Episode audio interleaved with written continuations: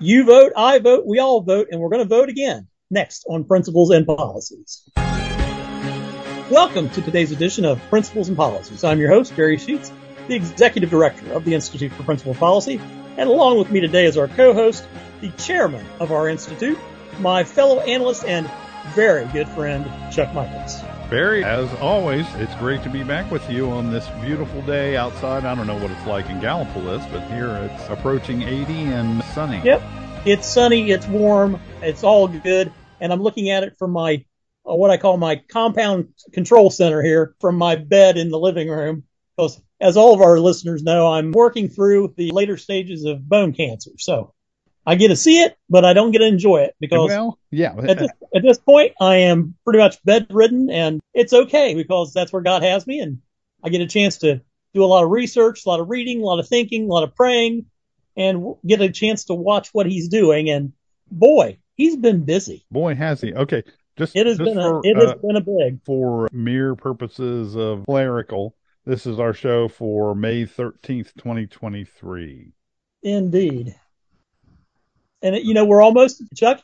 If you are a gardener or an outdoors person, you, when you said May 13th, you're looking at because May 15th is usually in our zone the cutoff date for the last possible uh, like heavy frost or freeze you might have that could harm your plants if you plant them. So everybody's looking. This coming week's going to be a really pretty one, hopefully, for people to get out there and plant their flowers and their field greens and all that other good stuff. So, Well- and that's always that's always lovely to watch too. So, You know, I worked in horticulture at Michigan State University for two years, and we had plots uh, up in the Upper Peninsula and what we had far northern Michigan.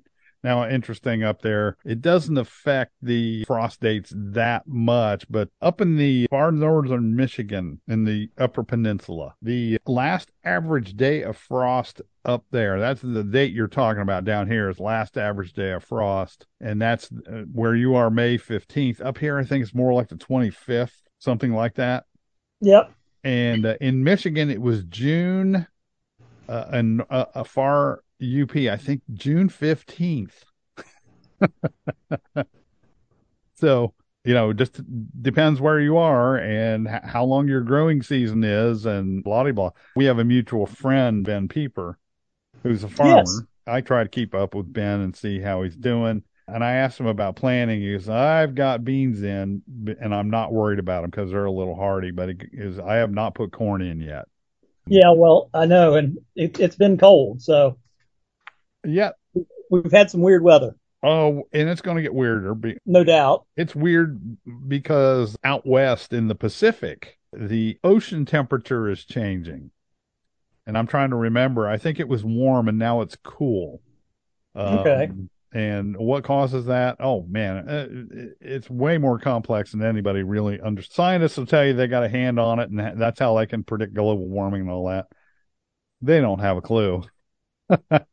Honestly, they don't really know. Uh, The Pacific Ocean is gigantic, and I mean, get a globe. Uh, don't get a map. Get a globe out and take a look at how big the Pacific Ocean is, and that's the deepest ocean in the world. There's a spot in in uh, the Marianas Trench that goes down about thirty thousand feet, something like that. It goes down more than Mount Everest is high. If that gives you an idea, and they've been down mm-hmm. there. I- Isn't that odd? They they've been able to put together a craft when which you can go down into into some of those depths, down 20, 25,000 feet. And there is some strange stuff down there. But it's testament to God's beauty and his purpose in that there are creatures that live that far down in the perpetual darkness of five or six miles down in the ocean. There are creatures that live down there and thrive. Yes, there are, and they're scary looking things too. They are. Well, some of them down 10, 12,000 feet carry their own light sources. Have to. That's They the only way they have can see. Yeah. It's how they lure other animals in for them to eat brine shrimp and that kind of thing, or other fish. Some of the scariest uh, memes that you see are every once in a while you spot this on Facebook. Somebody will have a meme up. It's done to look like a photograph, and it obviously isn't. Sure. Here's a guy who's about to be he, you know, a normal sized guy, five, five, ten, six feet, somewhere in there. He's about to be eaten by a giant fish. And right behind that giant fish, there's another giant fish who's coming in to eat that fish. And yeah, like a megalodon. Yeah. Yeah. It's sort of like it gives you pause. It evokes a, oh, I don't know, I, I guess an, uh, an visceral sort of uh, primitive fear, but nonetheless, it's not real. Are there such creatures? Yeah, there's there's a YouTube video, Barry. It scared the snot out of me. I, th- these guys are down about twenty three or twenty four thousand feet in this wow bathyscaphe. Uh, you yeah. know, and they're all this the the pressure vessel is tiny. I mean, it's big enough to get a couple of guys in. They can move around a little bit, and they get down there and they flip the light on, and here's this giant shark at the bottom, and I mean giant shark. Oh yeah, at the bottom and this shark gets disturbed and he says nothing down here moves real fast everything down here is slow well why well the pressure down here is tremendous uh, oh yeah. unbelievably tremendous. They're they're acclimated to it. But also the temperature it's below zero down there in a lot of places below zero fahrenheit. Wow. Um, uh, how can that be without forming ice? It's the pressure. Um, Indeed. That that essentially, but this shark man comes up out of the sand at the bottom or whatever the muck at the bottom, and decides he or she wants to do an investigation of this, and starts biting on the the appendages on this thing, and I'm like, man, one hydraulic line snaps and you could be in major trouble because they can't pull you like right. It takes some time. It takes hours to get you down there and hours back yeah, 20,000 feet is not a quick drop. No. Um, and you better have all your oxygen intact because if it doesn't, they're going to pull up a couple of corpses. Corpses, yeah. I, am going to say, yeah. There's not going to be much. God is God is amazing, and He has allowed us the ability to develop the technology to go have a look. Yes, indeed. Uh, and He also has let us look at planets in our solar system. Enough of a look to know that well, uh, despite Elon Musk, and he's an interesting chap, and I think he has a lot of interesting things to say, and some some of it's absolutely spot on, some of it's goofy. This thing about having a colony on Mars, well, no, it's not compatible with human life, and I don't just mean on because of low oxygen, because of radiation, because of windstorms, all that stuff. Look, everybody who went to Mars to start a colony would end up dead Mm-hmm. And I recently, I think he's come out and said, yeah, that would probably be true. The first people that go are going to die because it's six months out, six months back. We don't have really have the technology yet. But God lets us at least have a look with rovers and things, probes that land on the planet and roll around and show us things. I always love those things. The the real paranoiacs on YouTube are like, look at that thing. That that's man made. You know, they'll have a thing pointed at a rock uh, no, it's rock. Or it's a piece of debris from the lander that didn't land, it crashed. They've run into a couple of those things. They've run the one of the rovers over and here's the tattered remains of one of the one of the probes we sent out that crashed. But uh, that's always fun. I, I know I'm way off topic, so no, no, no, that's all good and well. But um, yeah, there are, the topic today that we want to talk about, folks, is something that you, we want you to pay close attention to because in reality, you're being asked to double down some effort in order to have a big, big outcome. Now, what am I talking about? I'm talking about a little action that took place yesterday. Uh, we're recording this on Thursday, and this was on Wednesday. That took place on the floor of the Ohio House of Representatives. Now, yesterday was a very interesting day. Um, I was not there, but I was living vicariously through some friends of mine who were there on the ground working it and covering it and me, you know, throwing in my two cents worth when necessary, which is not always necessary. But so yesterday, uh, at the very last minute, Chuck, now I, I call this show theater. Okay. I call it build up the drama queens so that it all looks like they've come in and riding their white horses and saved the day. Yeah, right. well, they could have saved the day three weeks ago. Okay. This could have been over with weeks ago and not had all the tension, the drama, and show theater that was the whole afternoon yesterday. And what am I talking about? I'm talking about a little piece of legislation. It's a resolution. And Chuck, you you and I've talked before about how much I can't stand resolutions. Right. Because I think they're worthless. This is the only type of resolution that actually has an actual measurable outcome.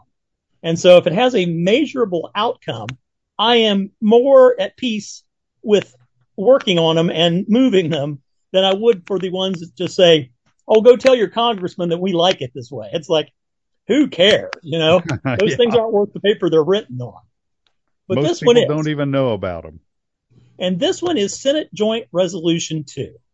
Now, Senate Joint Resolution 2 was introduced by uh, Senator Rob McColley and Senator Theresa Gavarone over in the Senate.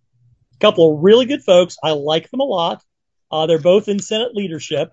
And the reason why the Senate leadership brought Senate Joint Resolution 2 is because it actually requires the Ohio Secretary of State to have a special election in August of this year, the first Tuesday in August. The purpose of the election is to determine whether or not the state constitution should be modified to require that any changes to the Constitution by the process of a constitutional amendment must receive a minimum number of votes in order to be considered valid. Right now, the threshold for passing a constitutional amendment, once you go through all of the current standing rules regarding the type, the number of signatures, the review of the language, uh, the presenting of the language, the figuring out if it's one ballot issue or multiple ballot issues, etc., all still stand. They're all still in statute. This would say that instead of passing a constitutional amendment which changes our Ohio Constitution and locks in our statutes to that constitutional amendment, would go from a threshold of getting 50% of whatever vote is cast in that election plus one, so a simple majority, to a constitutionally larger majority of 60% of the total vote cast in that election. So going from 50% plus one to 60%. Now, for those folks who are like, well, doesn't that keep people from the ballot? Well, yes, it would. It doesn't keep you from getting on the ballot with your initiative, and it doesn't change the requirements that you have to have in order to get onto the ballot and actually have the ballot language appear before voters in the election that is called or is scheduled for that piece of language. It just says that when you get to that piece of language, you have to get a what's basically a supermajority in order to change Ohio's constitution. Now we still have the right of initiative to bring a statute sure. and pass it by the voters and have the voters pass, and that's still at 50% plus one. So statutory or the law or, or where we make the general laws, you can still bring an initiative and you can still get it at 50% plus one. But when we're changing the fundamental document of the state or operating charter, as it were, the Ohio Constitution, now we're saying that's a bit more, we need to think through that a bit more and we need to make sure that a large enough percentage of the voters of Ohio who actually take the time and effort to engage their franchise and come and actually vote on an issue that we get at least 60% of the people agreeing to it in order to make what is a really a fundamental change. Because once you change your constitution, Chuck, it's hard to change it back, or if you make a mistake, hard to fix it. So you need to be very thoughtful and introspective and careful about what you're doing here. And of course, the legislature thinks that that's a good idea because they really feel that the lawmaking power is theirs and that the people want to change the constitution that should be at a high enough level that the people are sending a specific signal to the legislators that they want it exactly this way. Not that we got in just enough people and barely got that one nose through the door so that we can change it to do whatever we want, like run casinos or have everybody smoking recreational marijuana. Or the reason why this one was passed, because a bunch of baby killers want to say that you can slaughter children up to the point of birth in Ohio. the abortion amendment or the women's health care amendment that's being circulated for petition right now by Planned Parenthood and NARAL and, and their fellow hangers on is a pernicious piece of evil that should never show up on the ballot in the first place. And SJR2 is trying to ensure that it won't, or that if it does, they will not be able to pass it because many of us, including myself, do not believe that there are 60% of the Ohio voters out there who think killing babies is a good idea. This is a good constitutional plan. Yes, it is. And the the reason is you shouldn't be allowed to go out and make a sustained emotional argument that captures 50% of the electorate plus one. Plus one, plus one, like random individual. One random individual. What you've got to do is convince a supermajority that the fundamental founding law of the state, the Constitution, the document that guarantees how the state should run, how the legislative, the executive, and the judicial branches do their business in their official capacity, that should not be allowed to be changed by a whim. No. Now, you are absolutely right. Here's what I will say, my personal opinion. Let the lawsuits begin. The left will try and, and force an injunction. They will try to get a federal court involved. They'll go to the state Supreme Court. They'll also file in a federal court to get this overturned. If the Supreme Court weighs in on this, the state Supreme Court, then they should be immediately turned out.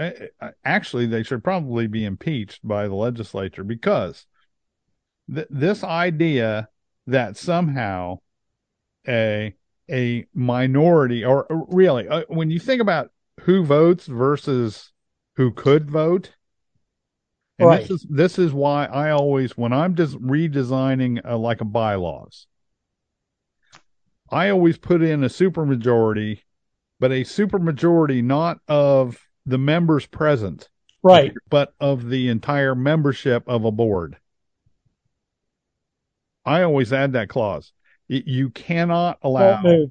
Smart move. I've laid these out before. In fact, I did it for RUC, and I took a look at something, and I go, "Do you realize three people, three people could could change your bylaws?" And she goes, "How?" And I go, "A quorum is six, or no, a quorum right. a quorum was five. Quorum was five, yeah, and fifty percent plus one is three. It's three. I said, but you've got 10 members on your board. You need to fix this so minimum of six votes positively. Exactly.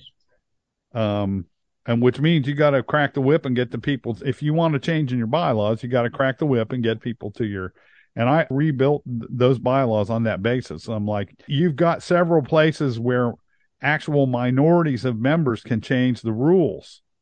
And that's what happens in Ohio elections when you've got a, a constitutional amendment on a ballot initiative, if you look at what percentage of people, I mean, 40% is a high turnout for an election.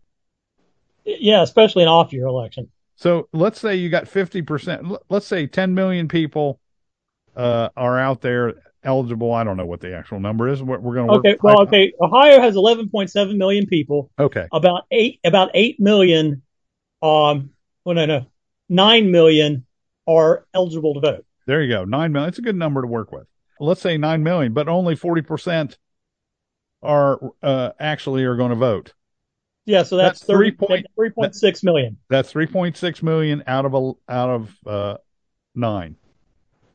Right. So just over a third. Just over a third. And only 50% of those vote for it. Right. So that's 1.3 million. 1.3 million just told the other 11 million people. 1.8. 1.8. Sorry. Yeah. yeah. That, that, that they get to tell the rest of the electorate what they can and can't do on the basis of getting 1.8 or 1. Point, whatever the number was. Yeah, 1.8 plus 1. So 11, 11 million people need, uh, uh um, basically under 2 million people can tell the 11 million people what to do. Right what's the only answer, you know, to get more people to vote? We have to make it mandatory. We're not going to do that. But voting is a right, but it's not something, it's not a requirement. For exactly. Citizenship. Um, because there are a whole bunch of people Uh, for instance, the Amish live in in Ohio. They're counted in the census, so they're counted in the population. Yep. Um, are they part of the system? No, they're virtually withdrawn. Virtually withdrawn, except in certain instances. Very limited. Yeah. They, well, when it when it's convenient. well, I mean, in, they came out. They came out for the marriage amendment. Let's put it that way. Yes, they did, and uh, I remember that. Now that you mention it, because that was what two thousand and four. Four.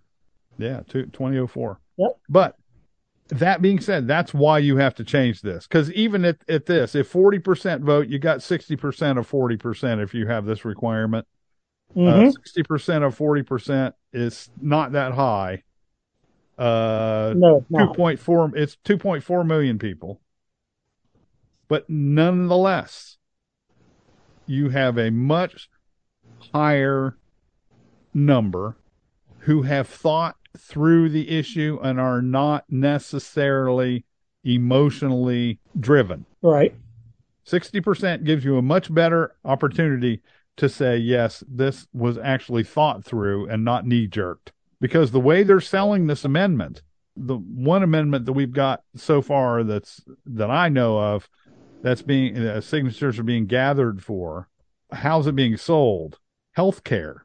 Women's health care. Women's health care and children's health care. Right. But it's basically open the floodgates for transgender surgeries and abortion on demand. Exactly. And that's exactly what they're not doing. This is not health care. Uh, murdering no, babies in the womb is not health care. Um, and, uh, um, surgically removing parts and adding more to a, a, an, a child is not health care. In it's fact, not health care. It's detrimental to health in both cases. Right. Exactly. Exactly. Uh, it's detrimental, especially to mental health in uh, in the case of abortion. But it's also fifty percent of the patients die in an abortion, if not more, depending on whether there are multiple fetuses or not. Uh, mm-hmm. And especially in uh, fetus reduction surgery, the most I'm amazed at people that are very nonchalant and cavalier about, well, we saved one. Yeah, but you may have gotten rid of six. You got you, you possibly got rid of six, but you saved one. What are you going to do about those six? You've basically treated them like trash. It's true. They're unwanted and, and all that. Okay. Well, the idea you have to think through those things and that's not what's happening in, in, in this in this campaign to get the i've i've seen the stuff uh, we have cable television here and we have spectrum and spectrum has its own news service. And i had someone ask me what i thought about spectrum news service. I said well it's it's a, uh, a cnn wannabe.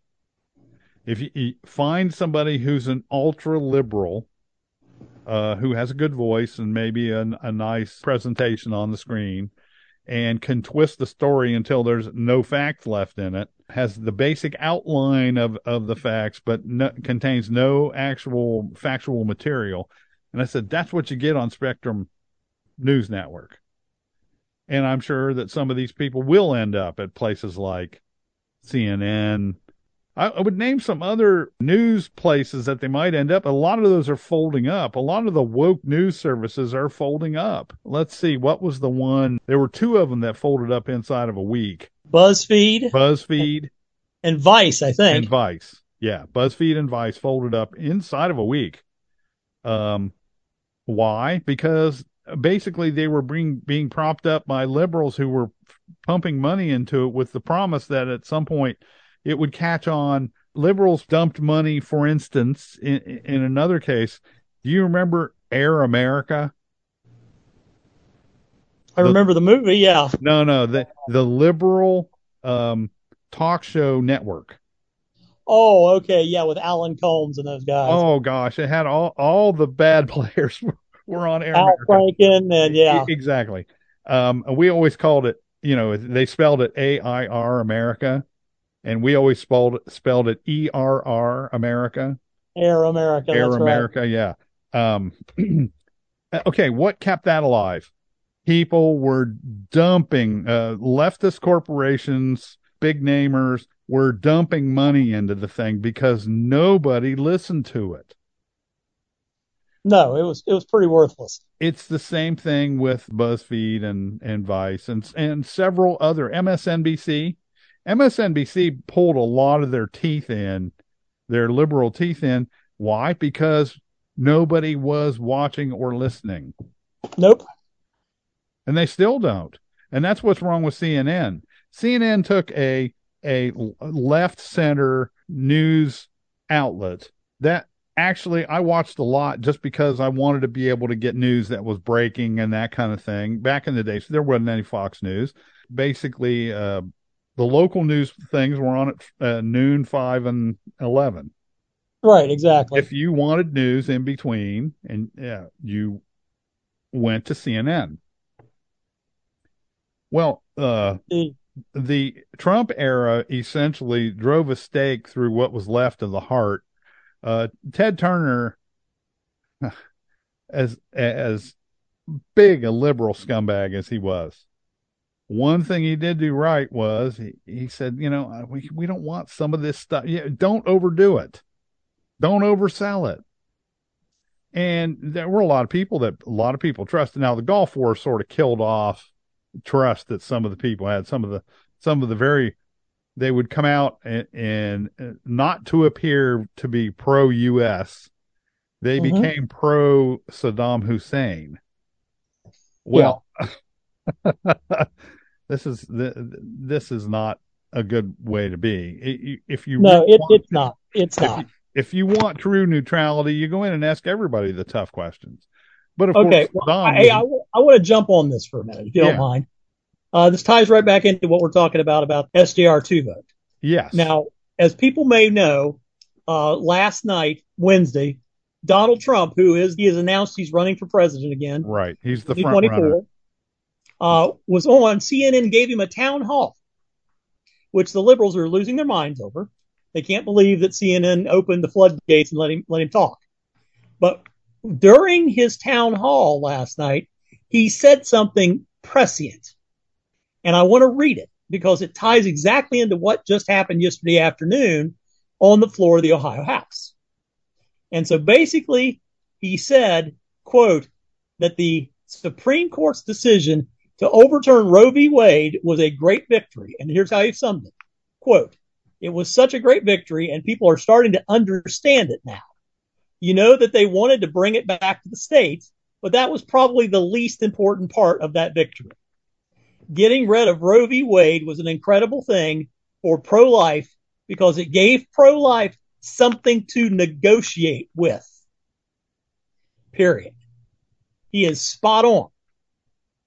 And he goes on to say pro life had absolutely nothing being stuck in the Roe v. Wade rubric to negotiate with.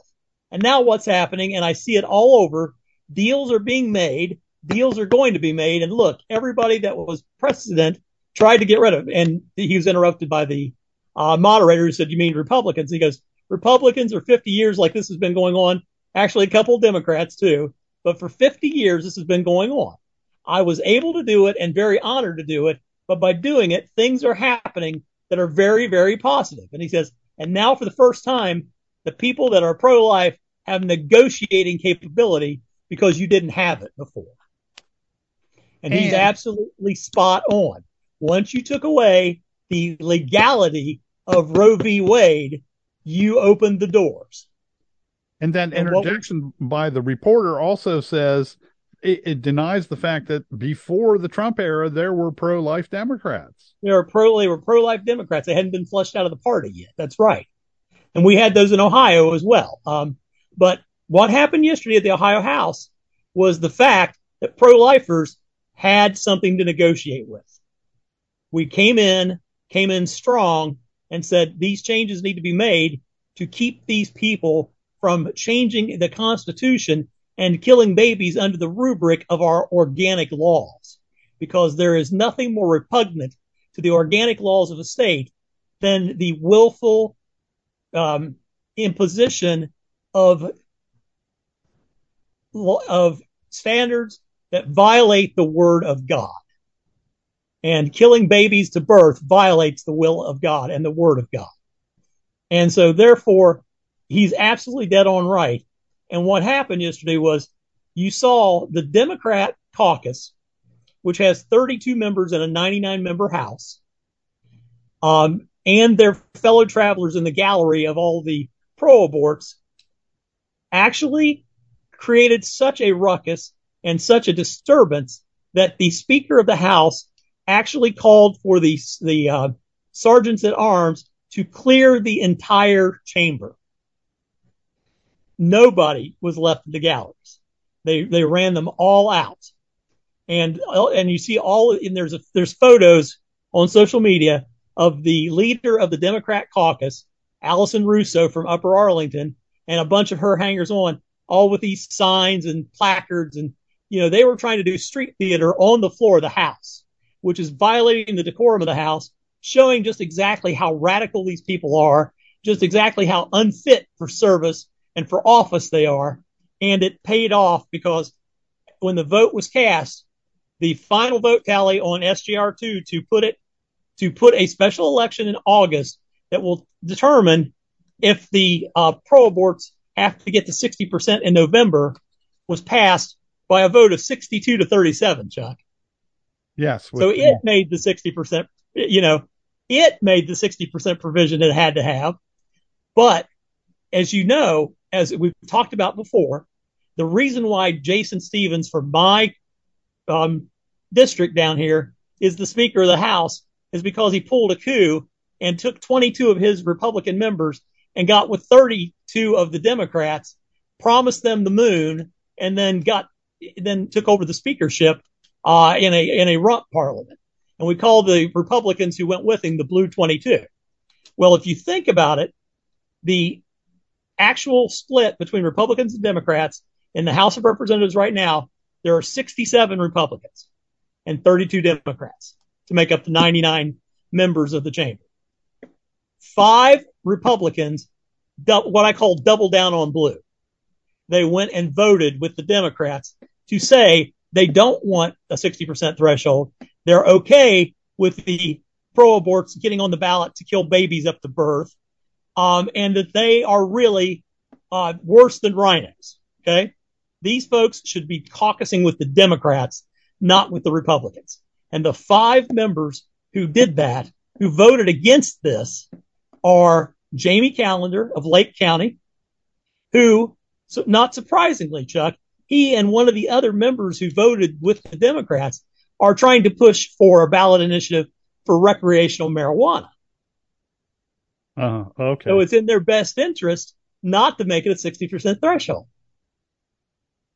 So him and Jeff LaRe, who is his fellow traveler on the marijuana thing from Lancaster.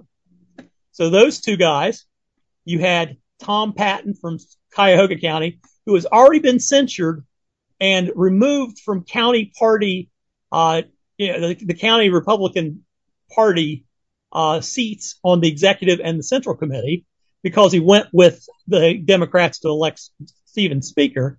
Well, Tom Patton jumped in and voted with them. Uh, and so there's three. And then the other two were Brett Hudson Hillier from Tuscarawas County, who is the criminal justice chairman of the House.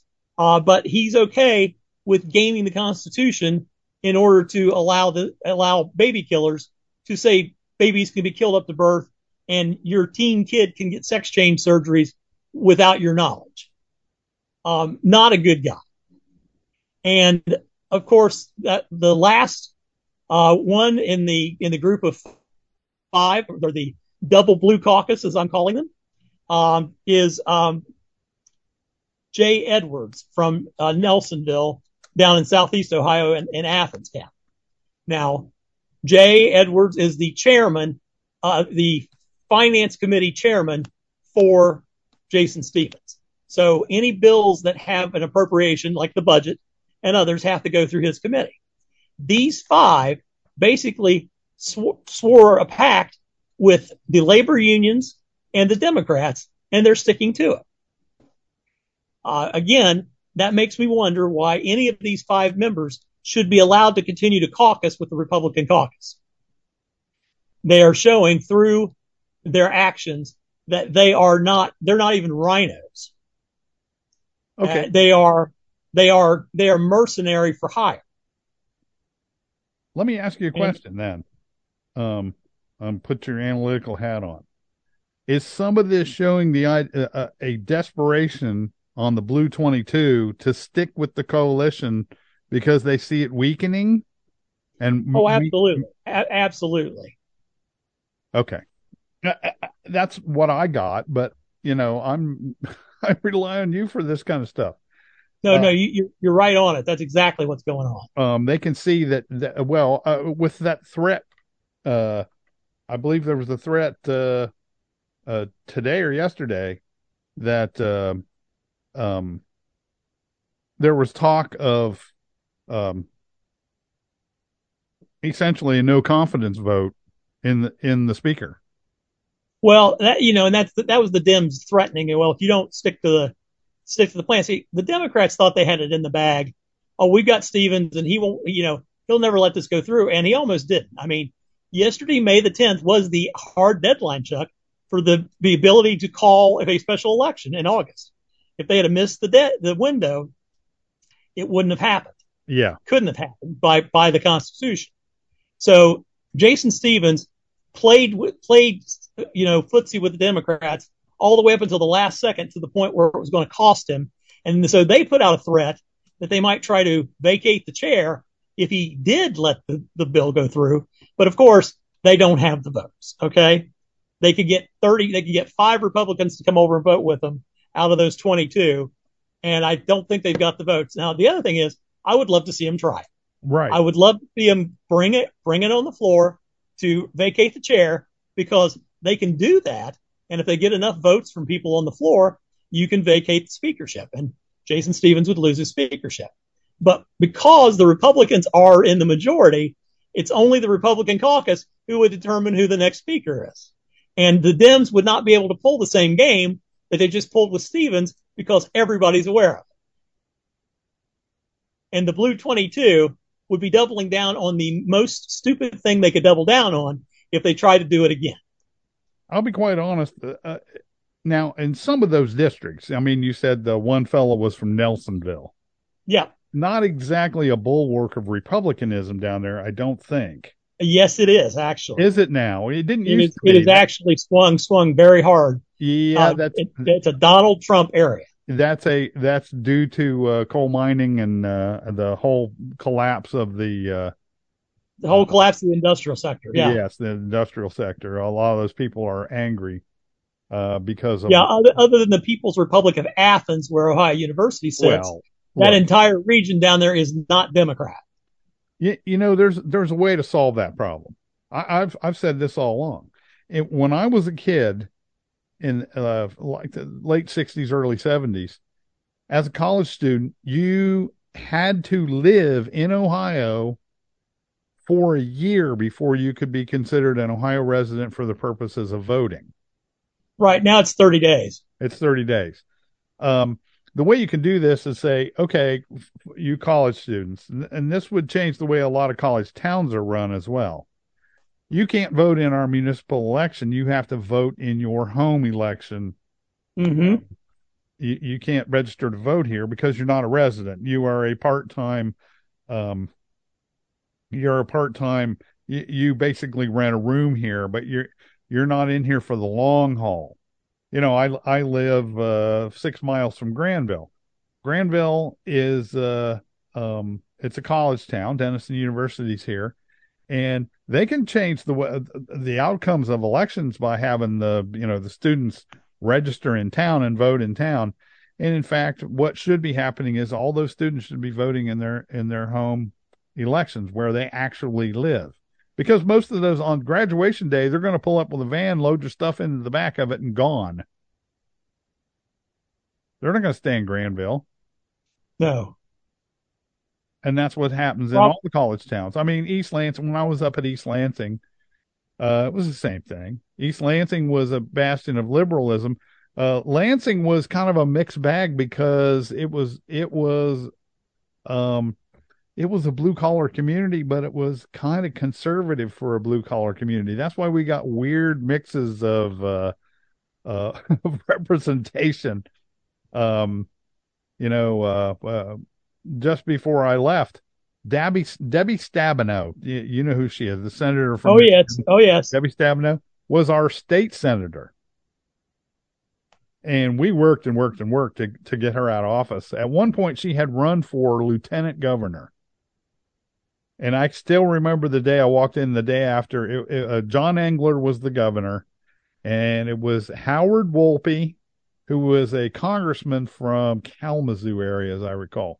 Howard Wolpe and uh, Debbie Stabenow running for uh, uh, um, governor and lieutenant governor, and uh, the economy had really come back, like really, really, really come back. It was in a when we first moved to Michigan in '85, dude, it was in bad shape, and uh, the Republicans, it was so bad, the Republicans took over the Mich- Michigan legislature, which is all but unheard, un- all but unheard of. And then we got a Republican governor, well, John Engler. Um, and so uh, Wolpe and uh, Stabenow were going to try to take it back. And their big campaign thing was, if you remember this, it was anti-gun, and uh, Howard Wolpe was going to get street sweepers out of the hands of uh, you know inner city youth. Do you even remember what a street sweeper was? Now I know what they what the things were, and nobody. It's sold off. Really, it's sold off twelve gauge, isn't it? It was a sawed off twelve gauge with a, a round magazine. Right. So it looked really evil, and it was all all but a useless gun. Um, it, um, nobody I knew was clamoring to go out and buy a street sweeper but they showed Howard and, and Debbie. Howard standing there holding the street sweeper. Uh, we're going to get rid of these. And Debbie standing behind him doing what Debbie Stabenow does best. She gets this smarmy, uh, fake, sincere look on her face, just like, oh, yes, yes, Howard, we're going to do that. Well, I can remember walking into the office. Uh, two of my best friends were were deeply liberal of uh, con- uh, convicted Democrats, and uh, I walk in, they start talking about the election, and they start talking about uh, Wolpe and and uh, Debbie, and uh, the election results had been very cl- like 65 35 i mean john engler got elected by a, a landslide and they were talking about oh what if we'd done this and done that and i go Oh, you two voted for Wolpe and and Stabenow? Yes. You're the ones. You're the two that voted for him. And they both started laughing because they knew that was a fact. Nobody voted for him. Up in Michigan, you don't you don't go in and talk about gun bans and get elected. Yep. That's why you you you will see congressmen, except from the Detroit area, and senators kind of pussyfooting in Michigan around that particular issue. They'll come out and vote for a gun control measure, but they'll do it in such a way very stealthily. They won't be on the news jabbering about it. Uh, they don't call up the press and say, I voted against, I voted for that bill. Why? They don't want that publicity. That'll get them unelected. Even Debbie now, uh, she she's still very pro uh, pro gun control, but the fact is that she's very careful about how she she does some of those things because Michigan has become a swinger. Um, yeah, become a swing state. Exactly. Um, it's a little it's a little more blue, but it swings back and forth. Um, th- and the problem they're going to run into the, these guys, uh, you know that. Down in areas that that were staunchly Democrat, uh, coal mining towns, and that kind of thing. Uh, the United Mine Workers were flat out always for the Democratic candidate, always, always, always, always. And when those jobs started to dry up and the unions did nothing, they said, they people would go to them and say, you know, you promised us we were going to keep our jobs, and yet here's the guys we're electing who are trying to take our jobs away. They want to shut the mines down. There's no answer for that. It tends to drive people who who know which side the bread is buttered on into the other camp. And that's what's happened. That's why a lot of those those old uh, uh, you know uh, Appalachian counties have gone uh, you know a lot of places uh, Youngstown has sort of trended Republican after being a Democratic, an absolute Democratic stronghold. Why? Right. Because it used they used to make steel there. When was the last time a steel plant was open in Youngstown? Forty years ago. What what good did the Democratic Party do when all the jobs were being sent away to uh, China and Japan and and uh, wherever steel is manufactured now? Not here. Um, it, it may not be exactly correctly thought through, but th- these are the facts. And that's what these guys are dealing with. They're dealing with a dynamic. I think they were kind of betting on Ohio turning back a little bit more blue, and it doesn't seem like that's getting ready to happen. No, even with the last election, it didn't really happen. Um, and some of that stuff on the last election, let's face it, uh, major shenanigans. W- one thing I'm disturbed about is that Ohio is doing nothing really to protect uh, results with tightening up the election laws. Um, they may think it's tight enough, and I, have seen um, Frank LaRose out there. Uh, you know, we're able to beat this and blah blah blah. No, you're not, dude. No, tons of money is going to come in, and uh, um, lots of fakey J. There are people that are still taking Dominion voting machines. That shouldn't be happening. Uh, d- voting machines in which the software is is proprietary. In other words, it can't be looked at to examine for voter fraud. It can't be transparent. It can't be transparent, and also where votes are counted in foreign countries. No, thank you. Yeah. No, thank you. That's right. That's a problem. That shouldn't even that that should never have been even considered. No. And yet, there are places that took. The, here we are. That's right. Uh, t- took the Dominion voting machines. Yeah, um, here we are. Yeah, here we are. And that's what happened in Maricopa County in Arizona. That that's why. Look, you don't need to get those things into every precinct in the country. Where do you got to get them? in the key precincts in a state. Indeed. Atlanta, you know, Fulton County and surrounding counties. Where you can slide in like eight or nine suitcases full of ballots. Bingo. Uh, Pittsburgh, Philadelphia, which again, another place where do you really think that uh, uh, Fetterman won that election? I, I will say the Republicans were uh, and Trump should have a, a, boot print on his backside for this. Really, Dr. Mehmet Oz. I, there are certainly conservative candidates in Pennsylvania that could have and should have beat Mehmet Oz, but he got Trump's endorsement, and that Trump Trump's endorsement uh, mechanism is busted. Yeah. Well, hopefully, hopefully that'll change somewhat. Well, we're hoping so, but uh, as we were talking about with Ron Hood, uh, there in your living room, the problem yeah. seems to be Don Jr. Yes, indeed. Um, Eric Trump seems to have his head on straight. Don Jr. Uh, well, Don Jr. was a guy coming out and saying we need to end this uh, Anheuser Busch boycott. Yeah. The one of the most effective boycotts uh, so far in recent history. Um, I mean, Anheuser-Busch is uh, just not uh, just being stopped from selling Bud Light. They're being stopped from selling Busch and uh, uh, Budweiser, uh, Modelo. All those brands are uh, that are AB InBush or AB um, uh, InBev. InBev. Um, pardon me. Yeah, I kind of lost it. Which, by the way, is a foreign country. If a uh, foreign company.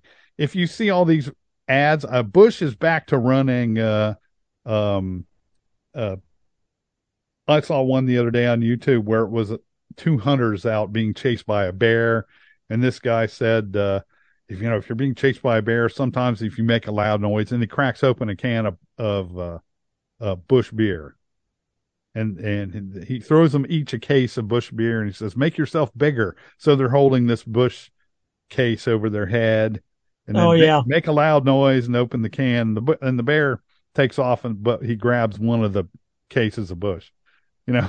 and I'm like, that's not going to work. The the Americanism, the outdoorism, all that stuff, people are onto you, man, and it's the it's a beautiful thing to see because people are kind of can can be fickle, and it, they may end up still being fickle. But the fact is, it, this is a good thing to watch. Uh, it's a good thing to watch them struggle. Um, they tried blaming the victim for a while, uh, tried blaming us for this problem for a while. It's like, no, no, no, no, that's not working. It's making it worse. Uh, finally, the uh, the the uh, American the the brand uh, Anheuser Busch guy had to come out and say, we don't know who came up with this stupid advertising campaign. People are going to lose their heads. Uh, we're repudiating. Uh, we never should have uh, come out and made this commitment to this to this well, wait, you can't you can't say man because he says he's not a man. Um, and uh, we we never never should have made a commitment to this person. Um, and now uh, what have they got now? Well, they've taken that stand, sort of, and now they're being kicked out of gay bars. So when you win for losing, that's right there's nothing now that they can do to recover this. Just they need to shut up and go away, and you know, take the st- slings and arrows for about six months, and then come back and say, "Okay, we're sorry. We're here to sell beer. We're not here to make a political statement." Exactly. Exactly. Um, now, will that happen? Depends who they listen. Uh, now, the Human Rights Campaign. Part part of the reason this gets done is because the Human Rights Campaign issues a a grade. Right. They do an they do annual grades. And for every corporation, if they come out and do something that advances the cause of LGBTQ plus IA or whatever, you know, the whole uh, alphabet soup. Yeah, 29 letter uh, mess. Uh, and if you do something to, if you remain neutral or you do something that they view as undermining uh, LGBTQ IA plus, um, you get a bad grade. Well, that means that what what does that actually mean to your business? Do you, tell me, Barry? Do you go out and, and check the Human Rights Campaign um, grade card before you buy something? Well, actually, I do because I do. Yeah, we both do. Yeah, but uh, high grades get no business. Low grades get more business. Basically, yeah. we, we kind of go with the opposite. Or um, you look for companies that are not on the list. Yeah, exactly. Who's not on there? My company isn't on there, as far as I know. If I if it as is, I, uh, as far as I know, your company and mine and mine would be on the other list. The I was going to say businesses we want to get rid of. I, I'm the one who would have a zero percent. Um, yep because I take a new, somebody comes in and wants to, uh, do you do things for gay, this or that? No, I don't but I also don't do anything for other things. I have a certain uh, political stuff that I give to, and and sexuality, uh, perverse sexuality is not one of them. Um, but that being That's said, where do you get hurt by that human rights campaign grade? You get hurt at the uh, business to business level, right? Because the corporations are so loaded up with woke uh, executives. They do pay attention to that. Sadly enough, yes. Sadly enough. So what happens? Uh, they may find themselves ostracized from a contract that they may def- desperately need to to uh, get their um, stuff done. So therefore, they do pay attention to it. That's the okay. That kind of thing is what you have to snap. And here we're looking at Anheuser-Busch finding out that once you step over one line, if you try to step back behind the line or even on the line, too late, baby. You will be caught in the you will be caught in the jaws of the bear trap. You're caught in the crossfire. How do you think it's going to work out for you if you're caught in the crossfire? Well, I've always said, you know, people who uh, who uh, try to stay in the middle while there's a shooting war going on, they get shot at from both sides. They get shot from both sides. That's right. And that's what's happened to Anheuser Busch. Now, it has nothing to do with necessarily with what we're talking about, but it does because it, the same thing is going on in the Ohio legislature.